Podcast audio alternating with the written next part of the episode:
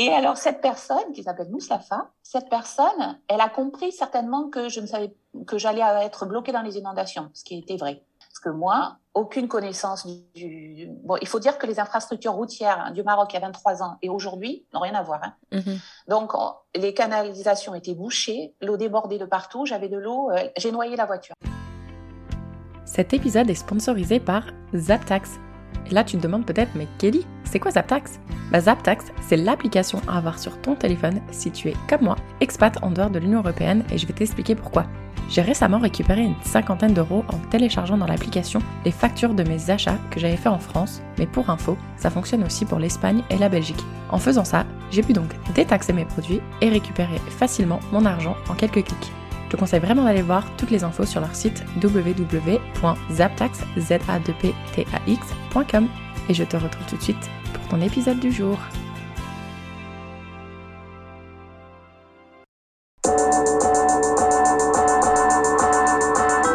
Bonjour à tous et bienvenue sur Fille Expat, le premier podcast francophone qui donne la parole aux femmes expatriées aux quatre coins du monde.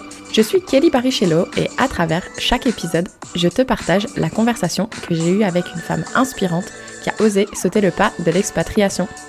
On va te faire découvrir une nouvelle destination, un mardi sur deux, en échangeant en toute transparence sur le ressenti de chacune avant le départ, mais aussi une fois sur place. On va également tenter de comprendre les différents challenges que chaque pays peut avoir et te donner des réponses aux questions que tu te poses peut-être si toi aussi tu souhaites t'expatrier. Chaque discussion se veut authentique et on l'espère va rassurer les familles qui, eux, sont restées dans leur pays d'origine. Surtout que dans cette saison 5, croyez-moi, c'est dans des pays vraiment atypiques que j'ai décidé de t'emmener. Si vous souhaitez rejoindre les coulisses de Fille Expat, je vous invite à vous abonner au compte Instagram le lien se trouve directement dans la description de chaque épisode. Allez, embarquement immédiat, très bonne écoute Bonjour à toutes et à tous qui nous retrouvez aujourd'hui pour un nouvel épisode de Fille Expat qui, comme vous allez le voir dans la saison 5, va nous emmener dans un nouveau pays très atypique en termes d'expatriation. Bonjour à toi ma chère invitée, est-ce que tu pourrais te présenter en commençant par ton prénom, ton âge et la ville où tu te trouves actuellement? Alors bonjour Kelly, euh, je m'appelle Nathalie, j'ai 46 ans et je suis expatriée au Maroc depuis 23 ans à Casablanca. Super, Maroc, ça me donne rien que d'en parler déjà, je commence à avoir un petit peu chaud. tu peux, il fait très beau en ce moment. La classe. Alors avant de, parler euh, du Maroc et de ton projet d'expatriation et de ce que tu as vécu pendant ces 23 années, euh, dans la saison 5, je fais une petite série de questions vraies ou faux. Donc j'ai trois questions pour toi qui concernent le Maroc et tu vas me répondre vrai ou faux et ensuite on pourra argumenter si tu le souhaites. Alors question numéro 1. Au Maroc, la récolte de la neige permet d'alimenter une partie du pays en eau. Faux. Alors c'est vrai, apparemment, une des nombreuses caractéristiques incroyables du Maroc, c'est que les montagnes de l'Atlas servent de réserve naturelle d'eau de pluie et de neige fondue, et cette eau alimente une partie des vallées verdoyantes en contrebas. Donc écoute-moi, je ne le savais pas, mais ce qui, euh, ce qui est drôle, c'est qu'en fait, tu sais, j'avais fait le, je sais pas si je t'en avais parlé offline, que j'ai fait le 4L Trophy au Maroc. C'était trop drôle parce qu'en fait, on est, est sorti du ferry de Algeciras au, enfin, au Maroc, et on s'est tous mis en short t-shirt euh, tong, et on a commencé à monter l'Atlas. Ah non, là, vous, vous avez froid. et on voyait des voitures descendre avec des petits bonhommes de neige sur les capots. On se disait, mais il y a de la ah, neige Oui, oui, il y a de la neige, oui. Tu sais, moi, j'ai fait le Toubkal, euh, Kelly, en mois de juillet, avec, euh, pour les 40 ans d'une amie. Euh, d'une amie et, quand tu montes le Toubkal, on l'a fait au mois de juillet, en haut, c'est dingue ce qui fait froid. C'est clair. Incroyable. Et le vent, juste hallucinant. Alors, on n'avait pas de neige, mais on avait un froid incroyable. Voilà, c'est pour ça que j'ai fait exprès de poser cette question parce que moi, quand je pense au Maroc, je pense au chaud, je pense au soleil, mais non, il peut y avoir de la neige et il peut faire très froid en fonction de où on se trouve. Ah oui. Ifrane en hiver, c'est le Canada. Excellent. c'est magnifique, Ifrane, magnifique. Alors, deuxième question pour toi. Les Marocains ont la possibilité de fêter trois fois le Nouvel An. Alors, euh, oui, je pense, parce que il y a le premier, enfin le 31, mais il y a la Mazir aussi, le nouvel an Mazir, berbère, mhm. euh, qu'ils ont fêté il y a très peu de temps d'ailleurs. Et puis il y a le nouvel an euh, musulman normal. Islamique. oui. Vrai. Très bien. En plus de connaître la réponse, c'est que tu, c'est même le détail. Donc j'ai même pas besoin de l'expliquer parce qu'en plus je j'étais pas sûre de comment prononcer ce nom, mais tu l'as dit. Amzir Amazir. Amazir. Amazir. C'est les berbères. Voilà, super. Donc effectivement, j'ai pas les dates, mais euh, ils ont la possibilité de fêter trois fois le Nouvel An. Et du coup, troisième question. Les enfants marocains ont l'obligation d'aller dans une école primaire qui est opérée par le gouvernement entre 7 et 13 ans. Opérée par le gouvernement, ça veut dire quoi Une école publique? Ouais, c'est ce que je me suis dit. Ça veut dire quoi? Parce que nous aussi en France, du coup, c'est opéré par le gouvernement. euh, Non, faux. Donc apparemment c'est vrai, mais en fait j'espérais que tu pouvais me donner des précisions là-dessus parce que du coup je me suis dit mais en France euh, on est aussi opéré par le gouvernement. Donc je sais non, pas. mais ici au Maroc, euh, il y a l'école publique effectivement et qui est obligatoire, me semble-t-il, sauf erreur de ma part, à partir de 7 ans. Mhm. Le préscolaire n'est pas obligatoire. C'est d'ailleurs dans- en réflexion au niveau euh, du ministère de l'Éducation pour que l'école soit obligatoire bien avant. Euh, mais euh, les parents marocains n'ont pas l'obligation de mettre leurs enfants dans un système public. Euh, mais il faut qu'ils aient évidemment des moyens pour le mettre dans un système privé s'ils veulent changer de système, bien évidemment. D'accord. Donc peut-être que l'article que je lisais sur le Maroc, ils essayaient juste de dire qu'en fait l'école est obligatoire de 7 à 13 ans. Ah oui, bah, bah, peut-être, oui, peut-être. Peut-être. mais là, c'est pas. Bon, Enfin voilà. ok. C'était ma Voilà. petite... voilà, on passe. C'était la- ton quiz. C'était mon petit quiz sur le Maroc. Oui. ok. voilà, maintenant euh, on va en revenir à toi et, et à tes projets. Donc du coup, euh, 23 ans, ça remonte à aux années 90, si je dis pas de bêtises? Est-ce que je suis Ah bonne en non, maths? ça remonte exactement, je vais te Ah dire. mais non, les années 2000, je suis bête. On est en euh, 2022. 98. Oui. Je suis arrivée au Maroc euh, pour une installation début décembre 98. D'accord, début décembre 98. Donc, est-ce que tu peux nous Ouais. essayer de nous rappeler un peu qu'est-ce que tu faisais en France à ce moment-là, de quelle région tu étais, euh, enfin, de quelle région tu étais, Mhm. euh, etc. Alors moi, en France, je finissais mes études. J'étais juste diplômée d'école de commerce à Bordeaux et j'ai fait faire des missions d'intérim juste pour préparer le, le voyage. Et euh, je suis partie avec mon compagnon qui lui était euh, né au Maroc, c'est un Français né au Maroc qui re- reprenait l'entreprise familiale. Donc je suis importée. Je ne suis pas euh, voilà née au Maroc. Je suis juste importée. Il m'a mis dans ses bagages et on est arrivé en décembre 98 et euh, fraîchement euh, diplômée donc. Et hum, j'avais déjà du boulot en fait parce que j'avais fait plusieurs séjours euh, au Maroc. J'avais préparé le terrain et j'avais déjà euh, deux, deux jobs euh, ici euh, au Maroc. Je vais rebondir sur tout ça juste rapidement. Au moment où tu voulais justement partir avec ton copain, est-ce que ton entourage l'a plutôt bien pris, le fait que tu partes au Maroc? Est-ce qu'ils t'ont encouragé? Alors oui. Alors ma mère, oui, mes parents sont divorcés, donc ma mère, oui, totalement. Elle a été hyper bienveillante là-dessus. Elle m'a encouragée même. L'essentiel, c'était que je sois en accord avec moi, euh, heureuse, donc euh, c'était ok. Mes grands-parents, bof, ils n'ont pas été euh, super contents parce que je m'éloignais, qu'ils allaient plus me voir, ou du moins moins souvent que prévu. Et ma sœur, euh, elle était plutôt contente aussi. On a un an d'écart, donc elle était encore euh, diplômée, enfin, elle était encore euh, en études. Elle, voilà. Non, elle avait pas du tout de réticence à ce que je parte. Et est-ce que du coup, pour une... Elle savait que j'étais bien, donc. euh, C'est vraiment bien quand on a le soutien de son entourage. Et euh, Ouais. est-ce que vous étiez déjà mariés ou est-ce que t'es partie euh, au Maroc euh? Non, on n'était pas mariés. Ok. Donc est-ce que c'est facile pour une femme, bah pas seule, mais non mariée à un Marocain, de pouvoir s'installer au Maroc? Alors, une femme qui viendrait seule au Maroc, euh, c'est pas évident. Sauf si elle a un contrat euh, avec une entreprise, euh, voilà. mais c'est quand même pas évident. Une femme euh, non mariée, euh, mais euh, française avec un conjoint français, c'est ok. Et une femme non mariée avec un Marocain ici, c'est très délicat. Euh, il vaut mieux qu'il se marie. Ce n'est pas accepté ici. Le, la, de vivre en couple, officiellement, de vivre en couple avec un Marocain ou une Marocaine et un étranger, c'est pas trop accepté. Mais est-ce que deux personnes marocaines peuvent vivre ensemble sans être mariées? Non, Non plus. non, D'accord. Donc c'est vraiment une question de culture. C'est juste que pour eux, un couple doit être marié pour vivre ensemble. exactement. Ok. Donc ouais, bon ça, à la limite, ça peut se comprendre. C'est la loi du pays. Du coup, qu'est-ce qui s'est la passé respecter et surtout la connaître. C'est ça. Mais du coup, qu'est-ce qui s'est passé pour vous? Est-ce que tu étais au courant de ce Alors pour nous, ça, ça posait pas de problème puisque on est euh, français non musulmans, donc euh, voilà, et on a vécu un an et demi chez mes beaux-parents parce qu'on est arrivé, euh, on est arrivé juste avec une voiture et quelques affaires. On n'avait rien. On sortait de l'école, donc on n'avait pas d'argent, Euh, donc on est arrivé un petit peu en mode euh, nomade.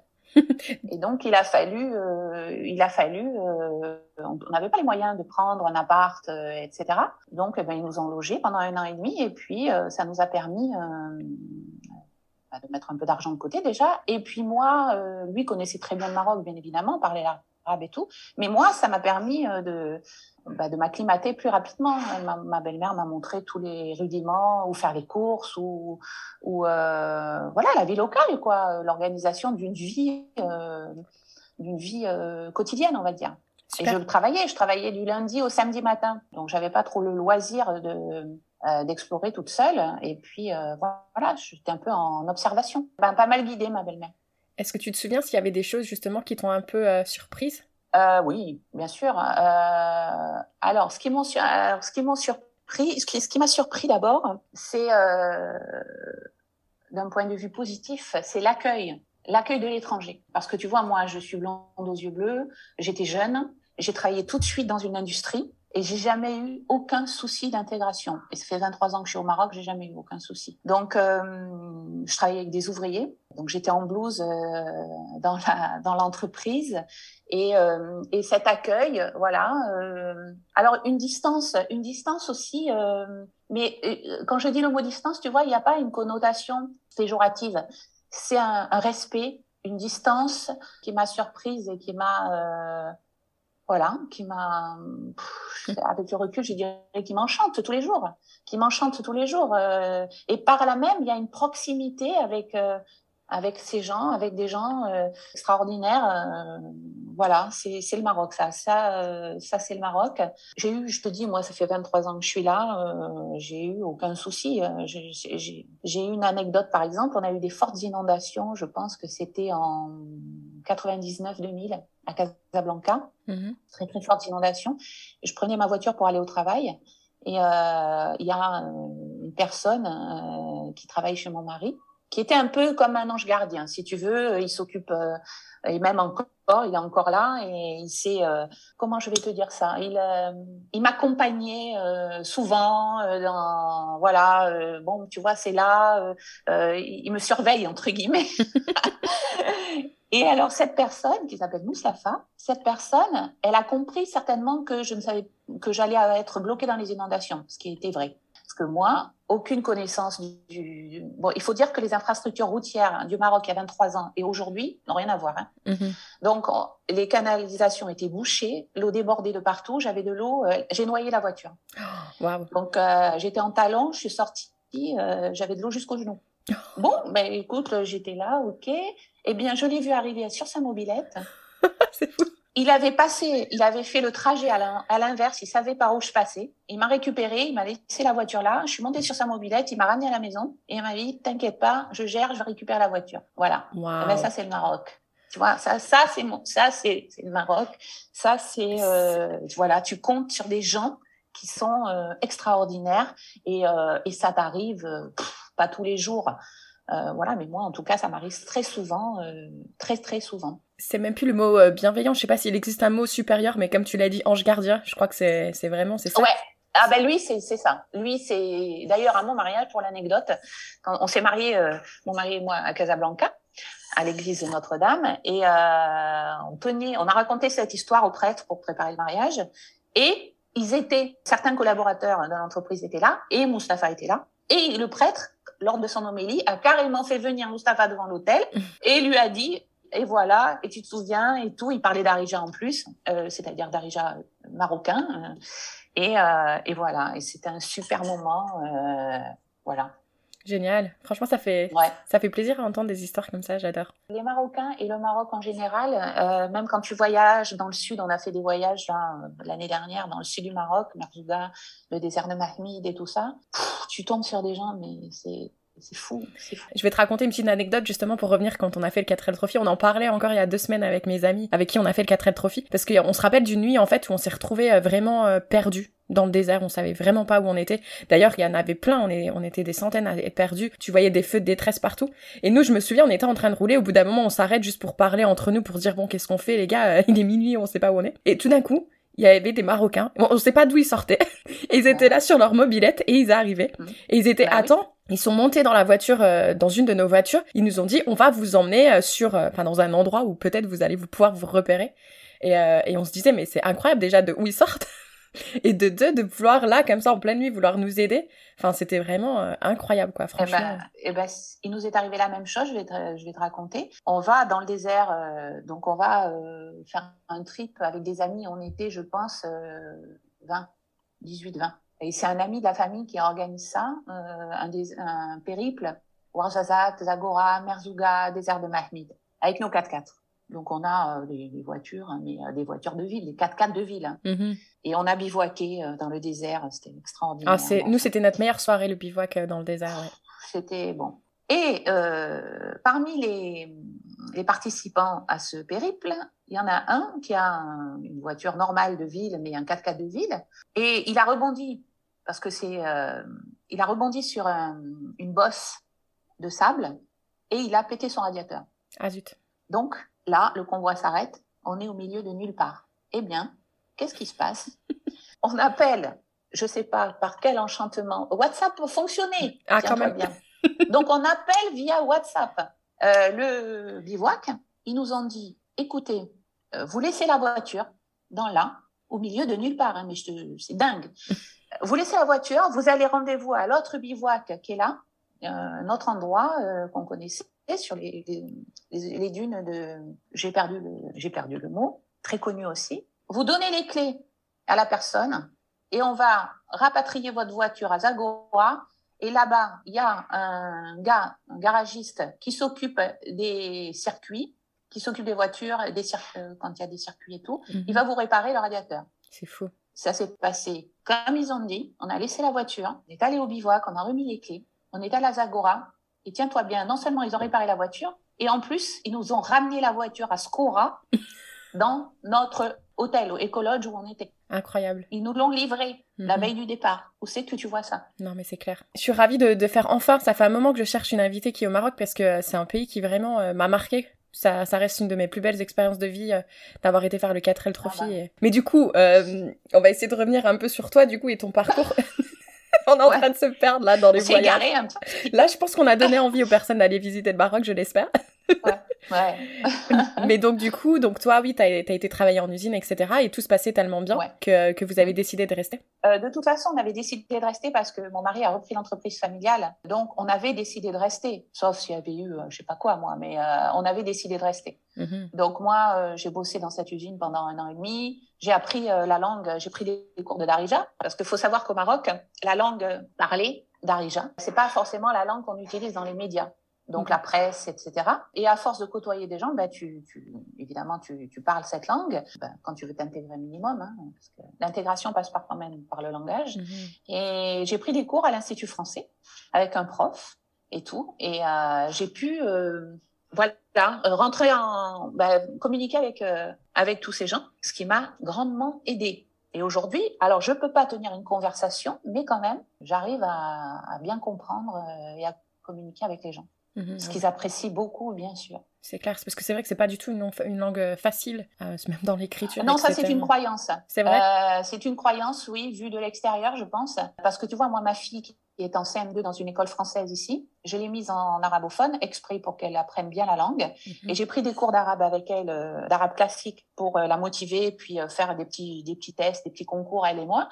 Et en fait, une fois que tu as acquis l'alphabet euh, que tu sais que la lettre a une place différente selon le mot. Non, c'est pas si compliqué que ça. Mhm. Bah, évidemment, il faut de l'envie, hein, mais comme dans toutes les langues. Évidemment, par rapport à l'anglais, on est d'accord. mais tu vois, une langue euh, française, euh, enfin moi je parle allemand aussi, une langue comme l'allemand ou une langue comme la langue française, même si c'est ma langue maternelle, elle est réputée difficile. Donc non, je pense que tout le monde peut apprendre l'arabe s'il est motivé. Mhm. D'accord. Et est-ce qu'à un moment donné, enfin, donc tu disais vous aviez prévu de rester, etc. Donc toi, jamais euh, tu t'es dit bon, euh, là c'est bon, le Maroc, euh, j'ai assez donné, j'ai envie de rentrer en France? Non, jamais. jamais. parce que d'abord, on a développé ici une vie, mhm. une vie tout simplement. mes deux enfants sont nés ici. Euh, j'en ai un de 18 ans qui vient de partir cette année hein, en études en France euh, et l'autre qui a 10 ans. Donc euh, non, on n'a jamais eu envie de, de quitter ce pays d'accueil parce que notre vie est ici aujourd'hui. Mhm. c'est clair. Et je lisais en préparant cette interview que un habitant sur deux s'estime pauvre au Maroc. Est-ce que c'est quelque chose que vous vous ressentez au quotidien ou pas forcément? La pauvreté est, est, là au Maroc. C'est indéniable. c'est indéniable. Elle se voit elle se ressent. Alors, dans une grande ville comme Casablanca, euh, elle se voit dans les rues, bien évidemment. Euh, mhm. il y a des gens extrêmement pauvres, une jeunesse, vraiment euh, des enfants même, hein, on peut le dire, des enfants, des femmes seules, des femmes avec enfants. même s'il y a des associations aujourd'hui euh, qui font un travail extraordinaire, qui prennent en charge ces femmes célibataires avec enfants, hein, parce que, comme je t'ai dit, la relation au mariage interdite. Et donc, si euh, la femme tombe enceinte, le statut de l'enfant est encore plus compliqué et elle aussi. Donc, euh, il y a des associations qui font un travail extraordinaire. donc, il y a de la pauvreté au Maroc et puis dans les zones enclavées quand l'hiver arrive, dans la classe, C'est très, très, très compliqué. Donc, il y a aussi tout un réseau d'associations, même euh, parfois dans les écoles, qui récupèrent des, vêtements et qui les remettent à ces associations. Même nous, quand on est parti dans le désert avec notre convoi, là, on avait euh, fait le tri chaussures, fringues, hiver et tout ça, on avait tout amené avec nous. Voilà. Et euh, d'un autre côté, il y a un système d'entraide aussi extraordinaire. Je connais une personne qui a qui doit se faire opérer, qui ne gagne pas beaucoup d'argent, qui a un salaire de SMIC plus, c'est une femme et euh, elle, euh, ben, en fait, j'ai contacté, j'ai une, une amie médecin qui a une amie médecin et j'ai pris j'ai contacté cette personne et euh, je lui ai dit, j'ai dit voilà, écoutez, c'est moi qui vais prendre en charge. Dites-moi qu'est-ce qu'il faut. Et la personne ne m'a pas fait payer la visite. Donc en fait, qu'est-ce qui se passe? C'est que il y a de la pauvreté, mm-hmm. c'est indéniable, et il y a un système d'entraide extraordinaire dans ce pays. C'est à tous les niveaux. Parce que du coup, ouais, le système de santé, il fonctionne comment au Maroc? Alors, euh, il a progressé par rapport à quand je suis arrivée. Il y a des hôpitaux publics, mais euh, les hôpitaux publics manquent parfois de, de ressources, tant euh, ressources humaines que ressources financières pour euh, avoir des, bah, du matériel. Et euh, il y a des cliniques privées aujourd'hui, donc il vaut mieux avoir une bonne assurance santé. Oui, donc toi, tu as dû souscrire à une assurance santé du coup? Bah oui, nous, en tant qu'étrangers, en français, on, souscrit à la Caisse des Français d'étrangers, la CFE. Ok, donc toi, tu as souscrit à, la CFE. Donc on paye à titre individuel. D'accord, ok. Si je me trompe pas, la, Caisse des Français à l'étranger, euh, le prix que tu payes, c'est estimé en fonction de ton profil, de ton salaire, etc. Ou c'est un prix pour tout ça. Ouais, c'est ça. Ton salaire. Et en fonction du pays, je pense aussi? Bah oui, de toute façon, euh, un, un, expatrié aux États-Unis ne gagne pas la même chose que vraisemblablement un expatrié au Maroc. Exactement. Donc eux, ils ont un barème. Mais ils ont fait des, des nouveautés parce que maintenant, euh, ils ont baissé les barèmes. Donc même pour les jeunes qui euh, s'expatrieraient ou qui partiraient sans contrat d'expatriation, hein, le statut d'expat est bien différent de voilà, euh, ils peuvent aussi souscrire à la CFE, ce qui les couvre en termes de, de santé dans les pays où ils peuvent aller. Mhm. Tu cotises aussi pour la retraite française, bon, même si tu ne penses pas retourner. En... Non, tu ne cotises pas? Je ne cotise pas pour la retraite française parce que c'est très cher. Ah, ok, oui, c'est un choix en fait. Non, c'est extrêmement cher. Et comme moi, je n'ai pas un contrat d'expatrié, mhm. euh, on échangeait sur ça, je ne suis pas liée par une entreprise avec une entreprise. Donc, je suis un peu sans filet, si tu veux. Mhm. euh, c'est extrêmement cher de, de, cotiser à titre individuel. Il faut se faire sa propre retraite, euh, voilà, seul. Et il y a des systèmes au Maroc euh, qui te permettent, privés, euh, marocains, qui te permettent aussi de, de, mettre, de préparer aussi ta retraite. Mhm. Donc, euh, comme il y a des systèmes de, de, de santé, hein, euh, santé locale tout à fait performants. Mhm. Donc ça, c'est un choix nous qu'on a fait d'adhérer à la CFE, mais on peut adhérer à, des, une santé ici au Maroc sans aucun souci. C'est mhm. tout à fait, il y a beaucoup de choix. D'accord, ok. S'installer au Maroc, acheter une maison, etc. Est-ce que tu dirais que c'est assez accessible? Non. C'est pas accessible. Enfin, alors, euh, si on prend les grandes villes comme Casa, les grands axes, Casa, Marrakech, euh, Rabat, tout ça, acheter une maison, c'est-à-dire villa, ce qu'on entend par maison, euh, c'est extrêmement cher. Le foncier au Maroc est très très cher. Et un appartement également. À Casablanca, euh, le prix du mètre carré euh, c'est a augmenté, mais de manière euh, extraordinaire. Mhm. Euh, donc c'est très cher de devenir propriétaire dans ces grandes villes-là. J'avais cru lire qu'il y a pas mal de Français qui prennent leur retraite au Maroc. Donc j'avais cru, euh, enfin moi je me suis, euh, j'ai fait la conclusion en fait que ça devait être assez facile de pouvoir acheter. C'est pas facile d'acheter. Enfin c'est pas facile. C'est pas, c'est que c'est cher. Il faut de l'argent. Puis les, peut-être que les retraités qui prennent leur retraite au Maroc ne sont pas propriétaires, ils sont locataires. D'accord. Ou s'ils sont propriétaires, moi je connais un couple, ils ont acheté à Essaouira par exemple. Si tu sors un peu des grands axes, oui c'est accessible. Mhm. Euh, à Marrakech, il y en a beaucoup. C'est accessible. Puis là, on vient de vivre deux périodes, deux ans de, de pandémie. Euh, je pense que l'immobilier euh, dans ces zones-là euh, a dû être plus accessible. Mhm. Maintenant, dans les grands axes, comme je te dis, Casablanca, Rabat, où quand même, il y a, c'est là où se passe l'économie. Hein, mhm. c'est extrêmement onéreux de se loger dans ces grandes villes. Très cher. Super. Et un peu plus tôt, tu disais que les routes ont clairement changé entre le moment où tu as eu l'inondation et aujourd'hui. Est-ce que tu voudrais nous en parler? Ben, Le Maroc a changé. Le Maroc a, s'est développé euh, en 20 ans de manière euh, extraordinaire. Alors, les axes autoroutiers se sont développés, euh, c'est-à-dire aujourd'hui, euh, tu as des autoroutes dans, dans, tout le Maroc, les grandes villes sont reliées entre elles. Tu as un port de Tangemed qui est une plaque tournante du transport maritime. Ça, c'est une, il y a une vision là du pays, c'est extraordinaire, Tangemed, mhm. extraordinaire. On a le TGV. Waouh on a, ouais, ouais, ouais. le TGV. J'aurais pas deviné ça, tu vois. Casa-Tanger en, en deux heures, quand même. Eh, tu sais quoi? Quand tu dis qu'aux États-Unis et au Canada, ils ont pas le TGV, mais qu'au Maroc, ils l'ont, franchement, désolé, mais moi, du ah coup, bah, ça me surprend. mais bravo, le ben, Maroc. Voilà, on a un système ferroviaire très, très euh, performant et euh, si je prends euh, en comparaison de la France, pas très cher. D'accord. Franchement, pour avoir pris le train pour aller à Marrakech, c'est pas cher du tout. Euh, le TGV, euh, voilà, et on a le tramway dans les grandes villes quand même. Ah. Ça, c'est extraordinaire le tramway. Le tramway euh, euh, dans Casablanca, dans Rabat, euh, je pense que les, les, les, Marocains ont été super contents d'avoir ce, ce, tramway. Donc des infrastructures euh, vraiment pour euh, relier les villes entre elles, euh, favoriser le transport de marchandises, etc. super, super, super, super. Non, je te dis, on est allé à Erachidia, à Merzouga, on avait des, des, des, des, des routes extraordinaires. Donc non, non, un, un effort en termes de, de transport. Voilà. Alors après, Casablanca, par exemple, parce que je vis à Casa, et en perpétuel chantier, tu vois. Donc, euh, Casablanca, c'est une ville euh, énorme. C'est des trémies, c'est-à-dire des, des, des, tunnels pour euh, favoriser, pour fluidifier la circulation.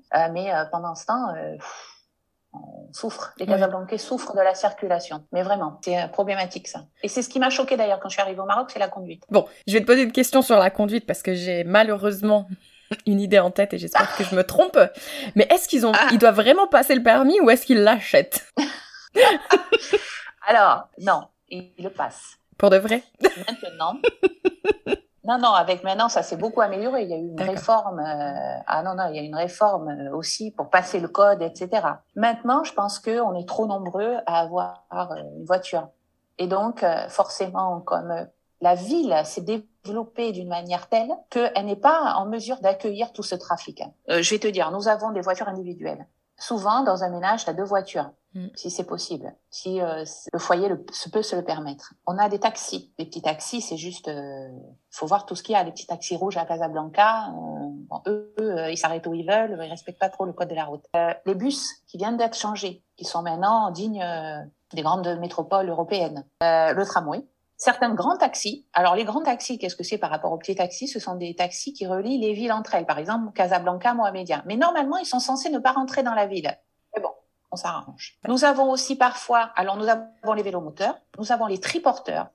Les triporteurs, ce sont des vélomoteurs à trois roues qui traînent une remorque.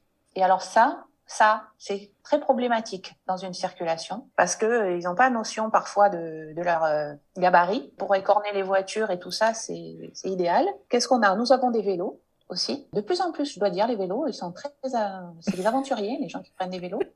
Et nous avons les piétons parce que parfois, les piétons traversent n'importe où. Donc, nous avons des passages piétons adaptés et puis, les piétons passent pas sur le passage piéton, ils passent ailleurs. C'est très compliqué la circulation à Casablanca, très extrêmement compliqué, euh, si bien que tu acquiers des réflexes euh, un peu euh, qui manquent de comment je vais te dire euh, de civisme. Même mhm. moi, j'en fais les frais. Je vais t'expliquer pourquoi parce que comme on se touche tous les distances de sécurité sont pas trop respectées entre les voitures.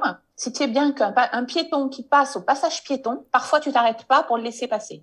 Parce que tu as peur ah. de la voiture qui est derrière qui va te rentrer dedans. Mhm. Donc tu développes un, un, comportement qui est complètement euh, antinomique avec ce que tu revendiques, c'est-à-dire avec ton civisme. Mhm. Tu revendiques plus de civisme, mais par là même, tu es pas capable de le respecter parce que euh, des fois, le contexte t'en empêche c'est pas un dédouanement de ma part, tu vois, c'est pas pour, mais c'est, c'est, voilà, c'est, c'est ça. C'est c'est malheureusement la voilà c'est la réalité des choses. Et c'est bien justement que tu sois euh, honnête dans ce que tu fais parce que au moins ça nous prépare. Donc si ah je ouais non je suis bien consciente de ça mais euh, des fois tu il faut faire un choix. Et le choix il, tu vois surtout à la conduite. Quand t'as quelques secondes pour faire ce choix c'est pas évident. Voilà c'est ça. Moi je me souviens avoir roulé euh, je sais pas c'est quoi l'espèce de montagne qu'il y a juste avant Marrakech. Et en plus c'était la nuit. Et, euh, et les camions mhm. bah ils prenaient les tournants mais du coup ils se mettaient sur ta voie à toi. Et en plus à l'époque il y avait pas de de barrière de sécurité c'était en quelle année? C'était en 2010 Ouais. Donc ça fait 12 ans. Et, euh, et je me souviens que ça a été... euh, Enfin, j'ai eu peur parce que... Je me à l'Orica? C'est à l'Orica? On allant à l'Orica? Euh, honnêtement, je sais plus parce que euh, c'était la dernière étape de notre euh, trophée et on arrivait sur Marrakech. Donc, je sais pas c'est quoi cette montagne qui est avant Marrakech. Oui, oui, oui, oui, oui, c'est ça. C'est ça? Donc oui, là. C'est toujours pareil?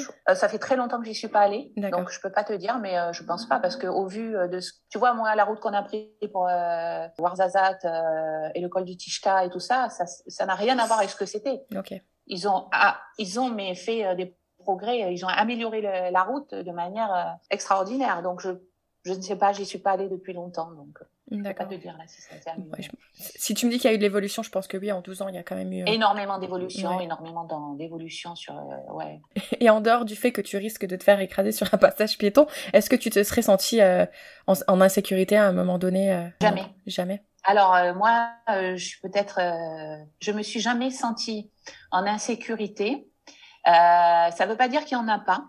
Il y en a. Euh, il y en a, évidemment. Et j'ai des amis qui ont été victimes d'agressions. Moi, non. Et je suis plutôt à l'aise en circulant. Je vais dans la Médina seule, me pose pas de problème. Euh, évidemment, je suis vigilante. Hein, je suis pas euh, naïve, euh, etc. Je suis vigilante, mais euh, je me sens pas du tout en insécurité. Et du coup, avant que je te pose mes petites questions de la fin, est-ce qu'il y a quelque chose que tu voudrais ajouter ou dire à une femme qui voudrait justement s'installer au Maroc, que ce soit seule ou en famille? Alors, une femme seule, comme je t'ai dit, je suis pas sûre que je lui conseillerais de venir au Maroc seule.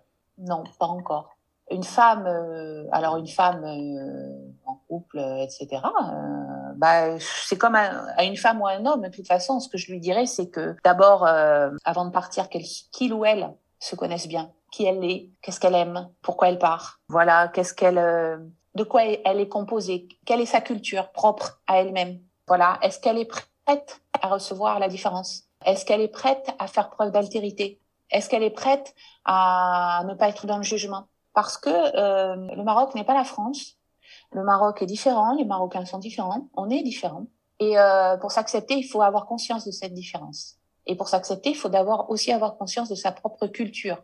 Voilà. Et pour bien comprendre la culture des autres. Voilà. Quand on arrive au Maroc, il, il faut comprendre et euh, respecter la culture qui est la leur, les traditions qui sont les leurs, et tout ça. Et pour vivre ensemble, tout simplement. Euh, si on est dans le jugement, si on est euh, dans le déni de la différence. J'ai eu beaucoup, moi, dans, dans ma vie professionnelle. J'ai eu, par exemple, j'accueille des entreprises françaises qui venaient m'assister au Maroc. Et euh, j'ai eu ça. Oh, mais non, mais le Maroc, c'est facile, euh, parle la même langue que nous. Non. Mm-hmm. Non, non, non, le Maroc n'est pas la France. Le Maroc est différent. La France est différente.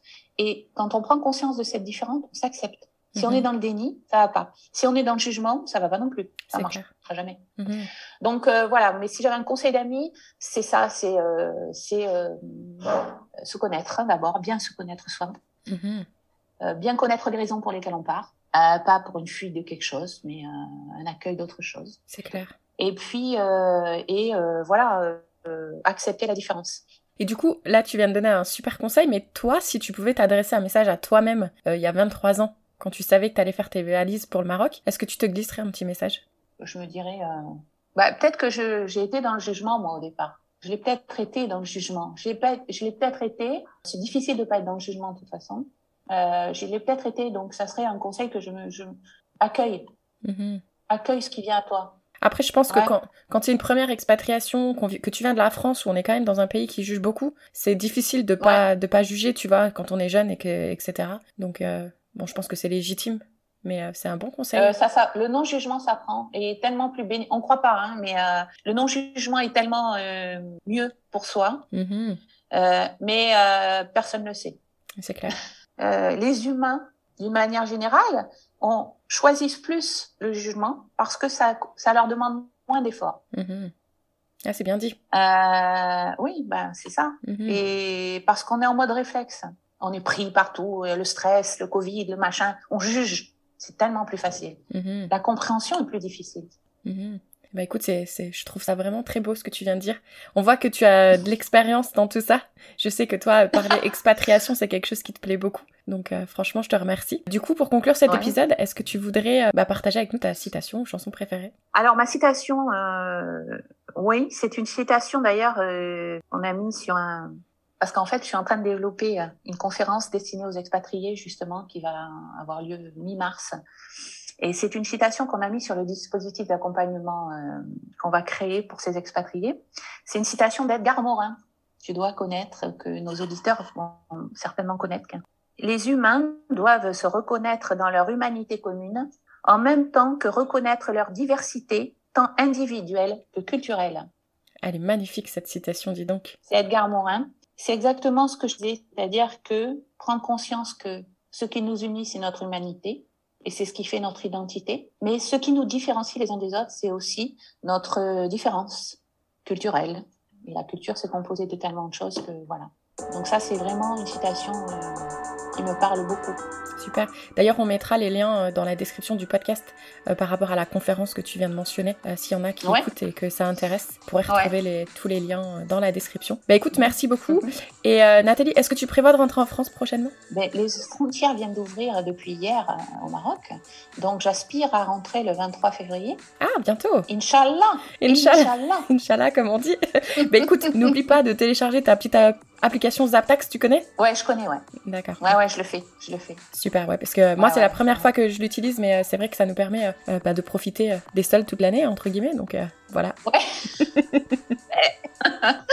ouais, je connais bien, ouais, je reçois et tout. Et, et je vais. Bon, là, je suis pas partie donc depuis un petit moment puisque on était fermé, mais euh, maintenant qu'on va ouvrir, on va pouvoir profiter de Zaptax. Et ben, bien bon retour en France, et puis euh, merci beaucoup de m'avoir accordé ce temps aujourd'hui, et euh, je te dis à très bientôt. À très bientôt. Merci à toi, Kelly.